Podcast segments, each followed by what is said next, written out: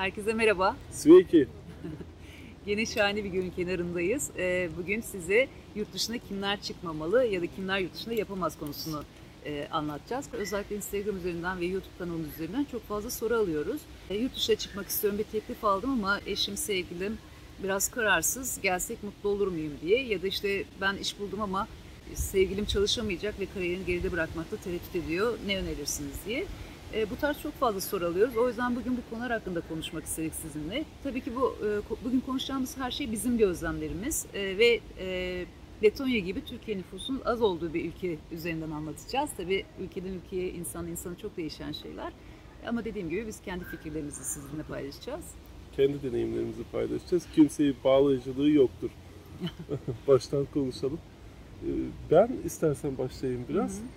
Eğer çiftlerden birisi e, partneriniz istemiyorsa e, sorun yaşamanız olası. Gerçekten sorun yaşamanız olası ve gittiğiniz ülkenin tadına varamayacaksınız.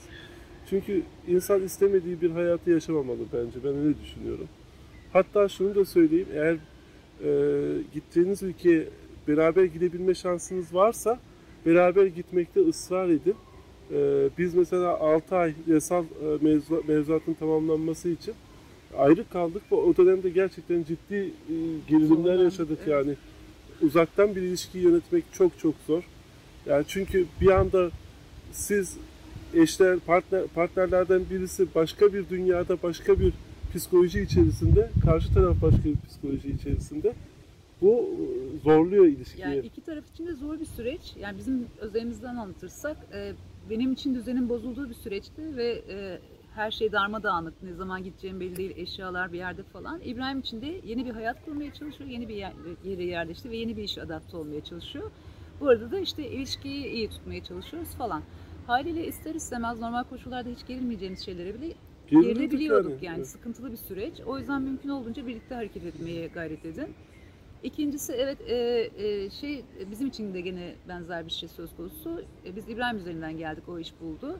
E, ben evet kariyerimi bırakmak durumunda kaldım. Evet. Ama bir tarafıyla benim e, arzuladığım bir şeydi yurt dışında yaşamak. İkincisi de başka katkıları oldu işte hani dilimi geliştirmek gibi ya da işte e, uzundur bir kitap projem vardı onun üzerine çalışıyordum ama fırsat yaratamıyordum. Burada o fırsatı buldum. E, geçen videolarda da söylemiştim ben çok üretken bir kadın ve sürekli uğraşacak bir şeyler buluyorum. Halde hiç boş kalmadım. Boş kalmadığım için de İbrahim'i sarmadım. Evet ya açıkça bu sefer ister istemez insan birbirine sarıyor. Yani çünkü yanında başka kimse yok. Yani bir de istemeyerek geldiyse daha kötü çünkü birileriyle ilişki kurmayı da reddediyor o tarz insanlar. Biz gördük bu tarz ilişkileri ve gerçekten artık e, gidelim ne olur geri gidelim noktasında ikisi de bir, bir, bir birlikte geldi. Hatta boşanan insanlar oldu vesaire. Ya bu zorlu bir süreç. O kadar zorlu ki sigara bir de yaktırdı yani açık söyleyeyim. Ee, bir küçük bir şey daha eklemek istiyorum. Bir de insanların birbirine yetebilmesi de önemli bence. Çünkü hani bir süre çevre edinemediğiniz için sürekli bir arada oluyorsunuz. Ee, atıyorum hali biriniz evde biriniz çalışıyorsanız ve sürekli karşı tarafla birlikte bir şey yapmayı bekliyorsanız, sürekli ondan bir şey bekliyorsanız bir süre sonra bu da sizi ve ilişkinizi yoracaktır. Hani Ya tabii mesela örnek vereyim, e, lafını kestim özür dilerim de. E, örnek veriyorum bizim durumumuzda akşama kadar zaten çalışmışım. Bizim işimiz beyinle yapılan yani düşünceyle, kafa emeğiyle yapılan bir iş. Artık zaten evime gideyim ne olur bir artık dinleneyim, kafamı boşaltayım noktasına gidiyorsun. Eve geldiğinde de bir insan seninle başka bir aktivite içine girmek istiyor. çünkü o da bütün gün evde yalnız kalmış, kimseyle konuşamamış falan, sosyalleşememiş. Ya bu noktada birbirinize alan açmanız lazım. Birbirinize zamanlarınızı iyi ayarlamanız lazım. Bu tarz sorunlar küçük gibi görünüyor ama toplamda e, ilişkinizi çok ciddi etkiliyor ya. Gerçekten etkiliyor. Yurt dışındaki yaşamınızı çok ciddi şekilde e, etkiliyor. Başka sorumuz var mı? İkincisi e, çocuklarla ilgili konuşabiliriz. Hani çocuğu olan insanlarla ilgili konuşabiliriz. Bildiğiniz üzere bizim çocuğumuz yok. Ya de- deneyimler bizim deneyimimiz değil burada ama çevremizdeki insanlarla konuştuğumuzda edindiğimiz deneyimler. Hatta bir video yapmıştık çocuklarla yurt dışı deneyimi diye. Çocuk konusu sıkıntılı bir konu. Neden? Eğitimi, dili, buraya ayak uydurabilecek mi? Ee, e, sağlık e, sistemi nasıl buradaki gittiğiniz ülke, ülkedeki bunların hepsi başlı başına iyice araştırılması gereken meseleler. Bu e, gideceğiniz ülkeye e, çok ciddi şekilde araştırmanızı öneririm.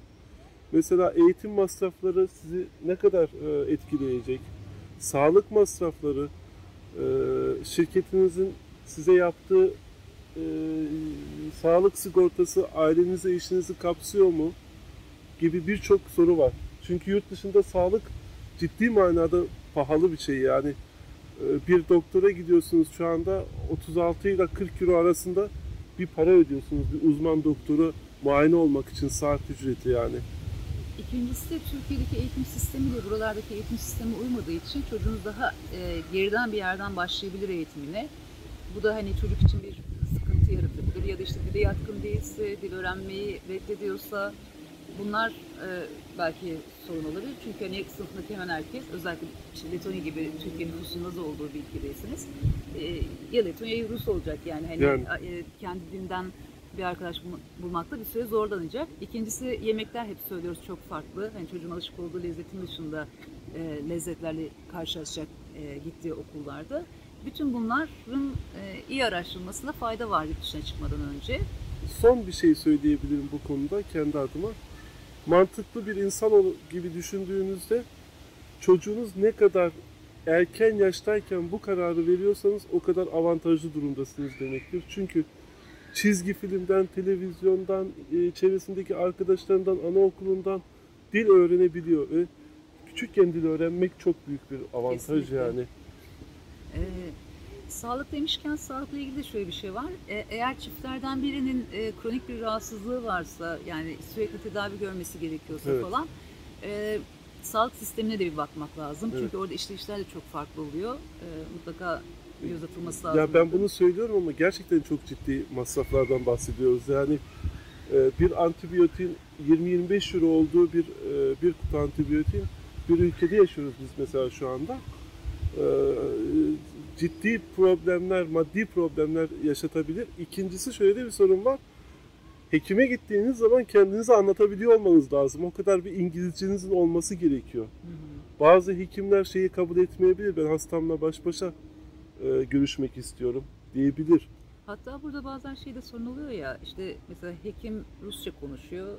e, sen Rusça bilmiyorsun. Evet. E, işte yeni birisini bulup getirmesi gerekiyor sana çeviri konusunda yardım edecek falan. Onun İngilizcesi çok iyi olmuyor. Haliyle dil e, böyle hani yerel dil birkaç şey olan, işte bura gibi Letonya ve Rusça olan. Ya pratisyenler dışında bir sorun yaşamadım ben açık söyleyeyim. E, Birkaç pratisyenle denk geldim. E, Rusça ve Letonca dışında çok iyi bilmiyor. Yani biliyor da bilmiyor.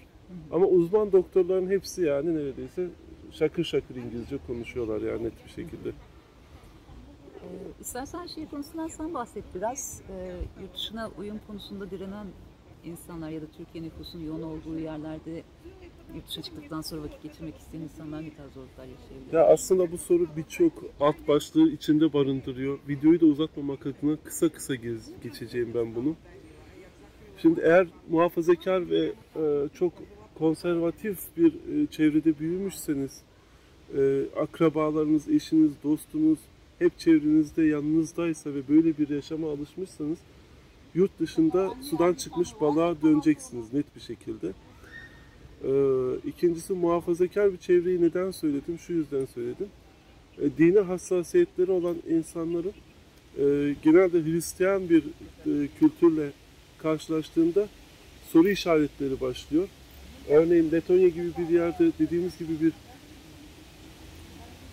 büyük bir e, Müslüman topluluk olmadığı için mesela helal menü, helal et, helal yiyecek ves- vesaire bu, bulmak e, e, mümkün değil demeyeceğim ama zor.